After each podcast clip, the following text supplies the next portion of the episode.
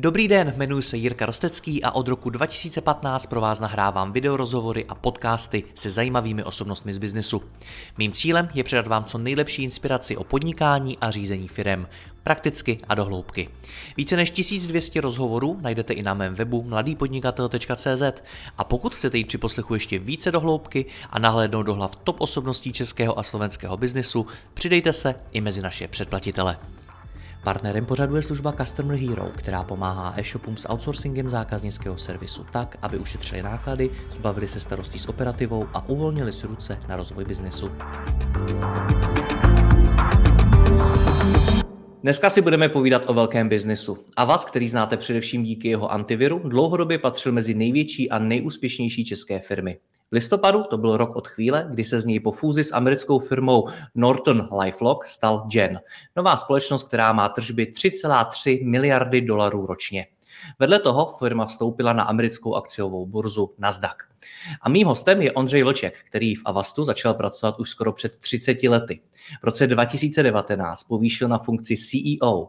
Po fúzi se stal prezidentem Genu, časopis Forbes ho řadí mezi nejbohatší Čechy a proslavil se i vkladem aktiv v hodnotě 1,5 miliardy korun na dobročinné účely. Povídat si budeme o řízení globálně úspěšné firmy, vstupu na burzu, fúzi i o tom, jak se mění Ondřejova práce. Ondřej, já vás vítám po čtyřech letech zpátky v našem rozhovoru. Dobrý den. Já moc děkuji za pozvání, dobrý.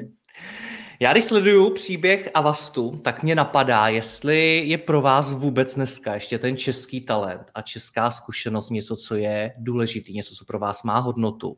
Ří, řešíte dneska vůbec řízení firmy a její rozvoj s nějakými Čechy? A, ano, určitě, tak eh, že Avast, přestože byl globální hráč nebo nějakým způsobem gro toho biznesu bylo v zahraničí, tak uh, byla firma, která vlastně jako většinu zaměstnanců měla stále v České republice, hlavně v Praze a v Brně. A v těou fúzí, to znamená teďka v rámci Genu, uh, se tohle to promítlo i do té jako velký genové korporace, takže my teďka dá se říct, že v tom úplně nejužším vedení jsou čtyři Češi, včetně mm-hmm. mě, takže je tam Pavel Baudyš, který vlastně eh, je zakladatel nebo jedním ze dvou zakladatelů Avastu, ten sedí ve správní radě a pak kromě mě jsou ještě jako v managementu eh, dva další Češi, eh, pánové Pěchouček a Šantrůček. A pak vlastně to je vlastně to úplně nejužší vedení, to je ten executive team, který vlastně jako globálně tu firmu vede a pak pod tím vlastně ta vrstva těch víceprezidentů, tak tam je možná jako víc než 10 dalších Čechů. Takže to zastoupení český v rámci Genu je poměrně silný. Hmm. A jaký to je vůbec právě ten, ten český mindset, ta česká zkušenost na tom globálním poli? Vidíte tam něco, co je, co, co je pro ty Čechy signifikantní? Tak já myslím, že pořád se opakuje to, že vlastně v Čechách je hodně silný takový ten jako hard skills, ten engineering zejména. To je vlastně to, na čem já vás vyrostl, že ty jejich, ty naše produkty, technologie, vlastně ty klíčové části toho produktu byly nějakým způsobem unikátní a byly vlastně jako eh, ten talent, který jsme se nám tady podařilo vybudovat a najít a vybudovat postupně, eh, vlastně se prosadil globálně. Ono se taky mluví o těch takové schopnosti Čechů hledat ty různé cestičky a tak nějak jako mm-hmm. vlastně um, nenutně jako všechno dělat podle pravidel, ale v dobrém slova smyslu, takže být kreativní v tom, že uh, což v té kyberbezpečnosti je hrozně důležitý, že vlastně tam jde často o to mít nějaký takový vhled do toho, jak by ten útočník mohl fungovat, trošku se do něj jako vcítit a hledat způsoby, jak třeba mu to jakoby uh, překazit nebo mu to stížit už jako ještě předtím, než se ten útok stane. Takže myslím, že konkrétně třeba v té kyberbezpečnosti se hodně mluví o tom, že ta střední a východní Evropa nejsou to jenom Čechy, ale vlastně celý takový ten postsovětský blok Eh, je hodně úspěšný globálně právě díky tomuhle. Samozřejmě do toho vstupoval i timing, protože v době, kdy jako vlastně obor kyberbezpečnosti vznikal, což je konec 80. začátek 90. vlastně došlo k těm politickým změnám v rámci střední a východní Evropy, takže tady vzniklo spousta jako nových podnikatelů a nových investičních jako nápadů a tak dál. Takže se to sešlo i časově, ale není to jenom to časování, je to i to, že vlastně ta řekněme, nějaká nátura nebo takový nějaký jako specifikum těchhle z těch národů uh, je prostě úspěšnější v té kyberbezpečnosti. Hmm. Teď mi ale přijde, že jste mluvil hodně o tom IT, o tom, že to umíme, když to hodně zjednoduším, dobře vymyslet, naprogramovat. Hmm. Ale co to biznisový know-how? Vnímáte v tohleto mindsetu nějaký rozdíl mezi Čechy a mezi lidmi v zahraničí? No, tak jako určitě, tak jak jsme možná známí jako dobrý inženýři, tak asi nejsme úplně známí jako nějaký světový obchodníci nebo jako marketáci a tak dále, takže tam vždycky je potřeba na tom trochu pracovat a vlastně tím pomáhal, takže vlastně ty v těch klíčových rolích měl cizince, musím říct už od začátku, vlastně jako, já nevím, v roku 2000, 2002 my jsme začali stavět mezinárodní tým, protože jsme si uvědomili, že vlastně najít relevantní talent v rámci České republiky bude obtížný a zejména pokud se chceme prosadit na globálních trzích, tak i ta zkušenost, nějaký jako vlastně ta vazba na toho zákazníka, ten takový ten hlubší vhled do toho, co ten zákazník chce, jak je potřeba s ním mluvit, takže ta marketingová komunikace a tak dál, tak to všechno byly věci, které jako se nám tady obtížně hledaly, upřímně řečeno. A podobný model vlastně máme i v tom genu, že vlastně gro toho, řekněme, sales a marketingu je v, zejména v Americe a částečně v západní Evropě. Hmm, takže stále platí to, že pokud chci vybudovat firmu úspěšnou v zahraničí, tak to z Čechy neudělám. A já nevím, abych to úplně nezobecňoval, plus jako myslím si, že ta situace dneska na tom trhu práce je hodně jiná, než třeba když my jsme začínali před těma 25 a 20 lety s tím globálním biznesem, takže Uh, jako já obrovský posun tady nastal, že ten svět se otevřel, vlastně zmenšil tím, jak lidi cestují a jak nějak jako nabírají mezinárodní zkušenosti, ale myslím si, že pořád, uh, zejména pro člověka, který třeba jako nemá zahraniční zkušenost, to znamená vlastně celý život se pohybuje jenom v rámci České republiky, tak je pořád hodně, hodně obtížný, ne nemožný vlastně postavit uh, jako sales a marketing uh, jenom prostě odsud. Uh, myslím, že by to bylo jako víceméně handicap. Takže jako vždycky je lepší tak trošku jako přemýšlet o tom, jak bych to mohl třeba poskládat nějakého jako mezinárodního nebo jako multikulturního týmu. Hmm, jak se tě tím přemýšleli v tom roce 2002 vy? Protože předpokládám, že jste s tím taky neměli žádnou velkou zkušenost a najednou jste potřebovali mít ten zahraniční tým. No a my jsme vlastně jako se k tomu dostali trochu náhodou přímě v tom Avastu, protože uh, tam to bylo tak, že my jsme vlastně měli skvělý produkt a uh, zároveň jsme teda přišli s tím business modelem, tím freemium, který byl naprosto jako klíčový pro nás, ale jedna z těch vlastně prvních uh, větších zakázek nebo nějakých jako zákazníků, my jsme měli uh, firmu v Americe, která jako chtěla ten produkt distribuovat byla to vlastně firma vyrábějící takový ty USB klíčenky, takže na tom vlastně to byly paměťové karty. V té době to bylo, vlastně, bylo v době před, před cloudem, před Dropboxem a tak dál. Byla velká věc. Takže to byl vlastně jako způsob, jak přenášet z jednoho zařízení nebo jak si vlastně nosit data sebou a mít je pořád jako dostupný, tak eh, vlastně tady ta firma se na nás obrátila s tím, že vlastně potřebuje ty svoje klíčenky, kterým jakoby šipovali globálně v milionových eh, objemech, potřebují zabezpečit a potřebují k tomu jako vymyslet nějakou security, potřebují k tomu nějaký modul, který by byl přímo nainstalovaný na těch klíčenkách a nějak to vlastně chránil co nejvíc před nějakým, jako, nějakýma virama a tak dále. Což je, pardon, něco, co mi připadá, že něco jiného, než to, co Avas do té doby dělal. Nebo ne? Trošku jo, i když jako vlastně uh, tak jako souvisí vlastně ten, ten základní jako premisa toho, že z nějakého zařízení jsem schopen odstranit nějakou nákazu nebo nějak jako omezit ten, to bezpečnostní riziko, tak to samozřejmě to mělo společný, ale ta samotná technologie se pro tady tenhle ten konkrétní projekt musela vybudovat znova. A to, co bylo důležité, je vlastně to, že oni říkali, my se postaráme o distribuci, my se postaráme o marketing, ale vy musíte vlastně řešit takový nějaký potom ten customer care, případně nějaký prostě jako tu um, retenci toho zákazníka jakoby dlouhodobou. Takže a to bude v mnoha jazycích, oni měli requirement, myslím, asi 16 nebo 18 jazyků, musí to být prostě jako 24-7, musí to mít nějaký takovýhle SLAčka a tak dále. A my jsme v té době, v té době vůbec jako tohle neuměli, vlastně nevěděli jsme, jako jak si s tím, že jsme přemýšleli, že bychom to mohli někam outsourcovat, to jsme rychle zavrhli, protože tam prostě bylo to moc drahý a nějak jako neúplně flexibilní, nějak nám to nevyhovovalo, tak jsme se prostě rozhodli, že si postavíme mezinárodní tým, pokud možno v Praze teda, s tím, že vlastně jako bude ale složený z rodilých mluvčí, už tenkrát vlastně začátkem, já nevím, toho nového milénia, v Praze žilo asi, já nevím, 100 tisíc, nějaký šíleně velký číslo jako cizinců, protože Praha se stala takovým jako kosmopolitním městem, který bylo populární právě u těch přistěhovalců, kteří prostě Prahu milovali a chtěli tady nějak jako část života strávit že jsme postavili mezinárodní tým skutečně, ve kterém byli prostě Američani a Britové a Japonci a Číňani a Němci a Italové a Španělé a Portugalci a prostě jako takhle jsme to postavili.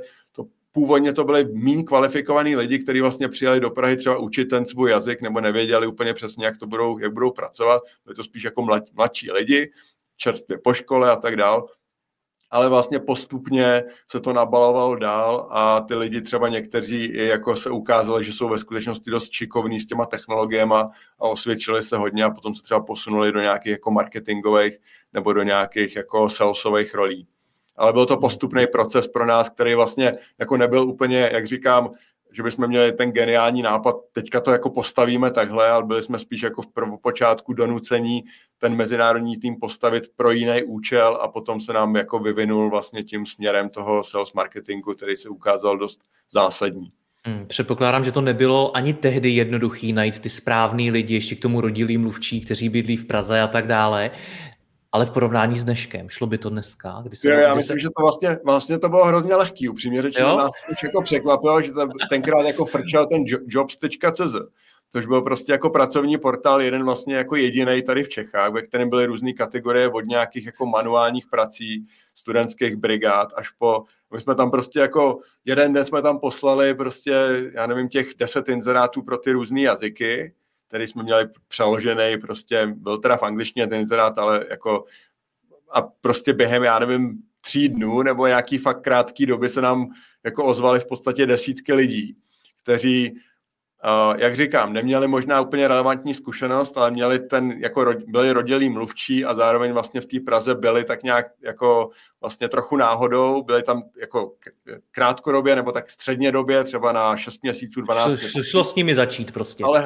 hledali něco, co by bylo zajímavé a ten na je hrozně jako přitahoval, protože to byla firma, která měla globální ambice rozhodně a tak nějak vlastně jako měli pocit, že třeba když by učili někde jako svůj jazyk, jednodušší pro ty anglický rodilý mluvčí, složitější třeba pro ty Španěly, Portugalce a tak dále, který tohle uplatnění, je to nouzovka, že jo, ty lidi to jako neuměli, nebyli pedagogové, takže to brali trošku jako jen nepříjemný stoupnout si před třídu a začít hmm. učit prostě, já nevím, 30 teenagerů španělsky, to jako nikdo moc úplně jako neprožívá, pokud není vyloženě učitel nebo nestudoval pedagogiku, ale jako tady ta práce jim přišla vlastně zajímavá. Eh, abych se dostal jako k té otázce, co jste měl, jak by to šlo dneska, tak já vlastně nedokážu úplně říct, jak myslím, že ta Praha je ještě kosmopolitnější, než byla, takže z tohohle pohledu jako ty lidi tady jsou, ale samozřejmě jako ty, řekněme, requirementy se už trošku posunuly, takže nevím, jestli bych takhle dneska začínal úplně jako s těma studentama nebo s nějakýma jako nekvalifikovanýma lidma a úplně to stavěl jenom na, na základě toho, že umí nebo jsou rodilí mluvčí v daném jazyce, ale jako zase mám pocit, že je spousta lidí, kteří třeba uh, Čechů, kteří jako měli uh, zahraniční zkušenost, takže prostě ať už jako studentskou stáž, nebo potom pobývali někde nějakou delší dobu a vrací se, takže jako těch lidí, kteří mají nějakou jako globální, uh, řekněme, vhled a jsou schopni tu práci dělat je dneska mnohem víc, než vlastně bylo, když my jsme s tím začínali. Hmm, hodně lidí teď může říct takový to typický, no jo, oni to tenkrát měli vlastně jednoduchý, protože dali někam inzerát, přihlásila se jim spousta lidí, neměli tak velkou konkurenci na tom trhu práce a podobně. V čem je háček? No tak jako tenkrát to možná, já myslím, že to bylo naopak těžší, jo, protože vlastně to je vždycky jakoby v tom, když člověk dělá něco, co není úplně běžný, nebo co vlastně jako uh, je něčem jako lídr a nikoli follower, takovým to, v tom mindsetu, tak vlastně jako to vyžaduje nějakou jako formu odvahy. My jsme jako nevěděli, jestli teda nám to rozloží tu firmní kulturu, jako co se vlastně bude dít, kolik nás to bude ve výsledku stát, ty lidi jak vlastně budou, jak to bude celý fungovat, jako pokud vy začnete jako stavět ten tým jinak, než to stavit do posud. My jsme předtím v podstatě, když to fakt přeženu, tak uh, tam vlastně všichni byli nějaký jako jako matfizáci a PhDs a nějaký prostě takovýhle jako ajťáci, takový jako rizí a kovaný. A teď vlastně, když tam při, začnete přidávat jako tu, brutální diverzitu prostě hmm. v tom, že nejenom, že ty lidi nemají jako PhD, ale prostě vlastně ani neumějí moc počítačema a je tam spousta lidí, kteří mají prostě nějaký takový jako zájmy jako liberální a jsou to jako učitelé angličtiny a tak dále, tak co to jako udělá s tou firmou, to bylo jako docela velký krok do neznáma, ale já mám, já mám hodně nakoupenou jako dneska tu takovou tu jako diverzitu v tom úplně tom hmm. jako nej, nejčistším slova smyslu, že vlastně myslím si, že každá organizace nebo každý tým funguje líp, pokud vlastně nemá uh, jako uniformní, homogenní jako strukturu toho, těch, těch, nejsou tam ty samý lidi vlastně, nebo jako, jakoby přes kopírák, ale čím více tam různých vlastně zkušeností, vhledů, kulturních nějakých jako zázemí, jazyků, různých jako věkových skupin a samozřejmě jako gender, to všechno vlastně přispívá k tomu, že ve výsledku jako z toho vznikne něco úžasného. Prostě jako hmm. viděl jsem to mnohokrát za svoji praxi, jak tady tato věc vlastně magicky najednou posune celý ten kolektiv dál, protože prostě lidi se nějak jako tím, že jsou tak jiný, tak vlastně jako se challengeují navzájem a potom z toho prostě jako vznikne, že každý tou svojí troškou tam najednou je schopen přidat toho víc. Hmm. Jak jsi zmínil, zmínil i ty matfizáky a podobně, tak jsem si samozřejmě vzpomněl na rozhovor s panem Baudišem, jedním ze zakladatelů Avastu, eh, pár let starý rozhovor, kde jsme si o tom povídali, že když to hodně zjednoduším, prostě je to bavilo, měli rádi ten obor, dělali něco, něco k čemu měli vztah.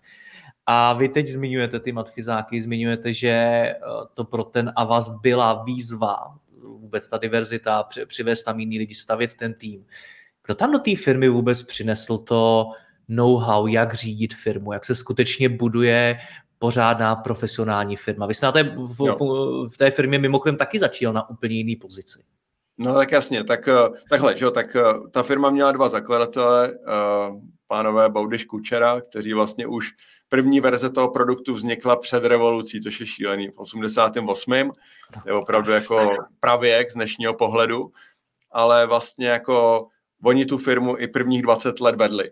A ta hmm. firma vlastně prošla nějakýma jako fázema vývoje. V těch, řekněme, prvních deseti letech uh, byla hodně jako vlastně zaměřená na jako lokální trh, to znamená v podstatě Československo nejdřív a potom Českou republiku, uh, s tím, že vlastně typickým zákazníkem, dneska se to může zdát jako zajímavý nebo překvapivý, uh, byla vlastně jako velký velké organizace, velké firmy a jako státní zpráva. Takže vlastně v devadesátkách byl Avast vlastně řekněme takovým jako standardním produktem, který se používal jak ve státní správě, tak i prostě v těch jako obřích, jako vlastně privatizovaných v té době, ale jako, jako původně státních firmách, který jsme si prostě přinesli z toho komunistického režimu, všechny takový ty ropné společnosti a nějaký takový ty ČES a já nevím, ty, um, já nevím, co všechno, takový ty poldy kladno, bych, takovýhle příklady prostě.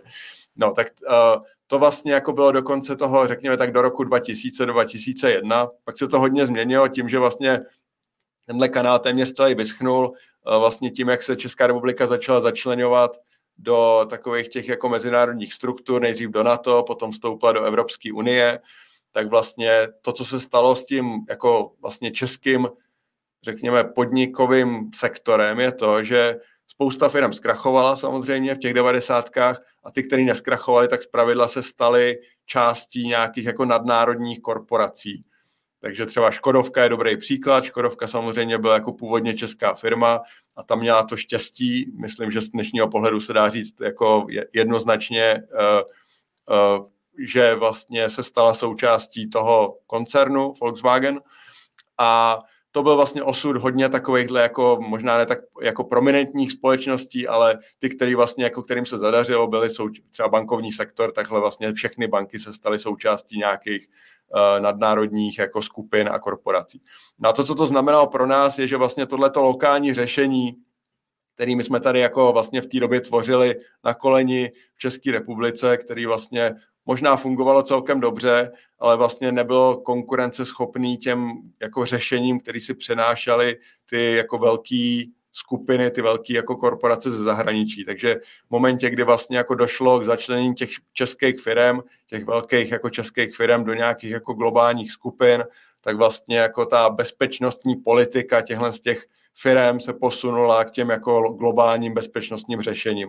A my jsme hmm. vlastně o tyhle zákazníky přišli, stejně tak prostě přišli sem spousta dalších jako globálních hráčů, jedním z nich byl Symantec, kterým se možná dostaneme, protože ten souvisí s tím, kdo dneska Gen je a ten vlastně jako tady vytvořil nový konkurenční prostředí, takže pro nás to bylo velmi obtížné. My jsme jednak ztratili tady tyhle ty jako existující zákazníky a bylo pro nás mnohem těžší a dražší získávat nový. Takže jsme se vlastně rozhodli udělat takový velký pivot na consumer a na ten segment vlastně koncových zákazníků. Viděli jsme, že internet se dostává do domácností, lidi už nejenom jako, že by si třeba jenom četli noviny online, což byl ten původní use case, ale začali prostě nakupovat online a dělat bankovnictví online a tak dále. S tím se zvýšily obrovským způsobem ty rizika a tak dále. Ale to, co chci říct, že až do roku 2009 nebo 8 až 9 vlastně tu firmu vedli uh, Pavel s Edou, to znamená uh, Eda Kučera byl CEO a Pavel byl CTO, uh, takže vlastně ten celý vedení bylo jako uh, těma zakladatelama. A pak došlo k té velké změně, kde vlastně jako v lednu 2009 k nám nastoupil nový CEO, Vince Steckler, američan, který vlastně jako přicestoval ze Silicon Valley z firmy Norton nebo Symantec a vlastně přestěhoval se do Prahy s celou rodinou a převzal vlastně to řízení a začal budovat tu firmu nějak ještě jako zase dál. V té době ta, ta Navas měla asi 60 nebo 70 lidí a měli jsme obrat, řekněme, 20 milionů dolarů, něco takového. Takže vlastně to byla ta fáze, ve které se předávala ta firma Vincovi, který potom začal jako budovat nějakou další manažerskou vrstvu pod sebou a tu firmu jako skutečně přived na ty globální trhy. Hmm. Což musel být velký tlak na ty foundry, aby se prostě učili biznis, aby se učili řídit tu firmu a aby si dobře rozdělili ty svoje role. No, tak oni jsou, jako oni jsou pořád podle mě nejlepší kamarádi do dneška, oni jsou jako business partneři těch, já nevím co, 35 let, ale zároveň jako, ale je to skvělý, protože oni jsou opravdu jak uh, Ying Yang, prostě každý úplně jiný, jako Pavel je takový jako kliďas, jako takový ten prostě stoik, bych řekl, a Eda je cholerik, prostě ten vybouchne a je prostě oheň na střeše rychle a pak zase po deseti minutách se sklidní a je to takový, jakože ta dynamika mezi něma dvěma, mě to hrozně bavilo sledovat a bylo to hrozně zajímavé, ale přes všechny tyhle ty diference a nějak jako jiný pohled na věc, jim to fungovalo dobře, zase jsme zpátky u ty diverzity, oni jsou hodně, hodně jiný. Uh, no a uh, je mezi něma i docela jako věkový odstup, bych řekl. No ale to, co chci říct, je, že jako jasně, oni jako udělali naprosto obdivuhodnou práci a těch 20 let, eh, kterou, po, po, po kterou tu firmu vedli, tak ji naprosto jako skvěle vlastně připravili k tomu, aby potom jako dobila ty světové trhy už pod tím mincem. Hmm. Ten minc jako velmi šikovně a umě vlastně sklidil to ovoce, který, nebo ty, ty semínka toho, eh, ty, ty, ten produkt toho, co zasel eh, Eda s Pavlem těch předchozích 20 letech. Hmm. Ale přijde mi, že málo kdo si uvědomuje, že když se dneska podíváte na Avast, tak to vlastně byla opravdu neuvěřitelná firma, neuvěřitelný úspěch, eh, neuvěřitelný čísla a tak dále. Ale že ta firma musela za svou existenci mnohokrát pootočit tím kormidlem. Že sám se tady, tady zmíní, že se měnil ten trh poměrně výrazně. Do toho se měnila ta cílová skupina, ten zákazník eh, Avastu a tak dál. To muselo být hodně bouřlivý období. No, jakože velmi bouřlivý. Tak ten... Děkuji, že posloucháte tento rozhovor. Jeho zbytek je určený exkluzivně pro naše předplatitele, kteří si mohou poslechnout i celou řadu dalších top osobností českého a slovenského biznesu. V poslechu můžete pokračovat během chvíle na mladýpodnikatel.cz lomeno předplatné. Zakoupením předplatného navíc podpoříte i moji práci a budu tak moci tvořit další rozhovory a inspiraci pro vaše podnikání a vaši kariéru. Děkuji vám, Jirka Rostecký.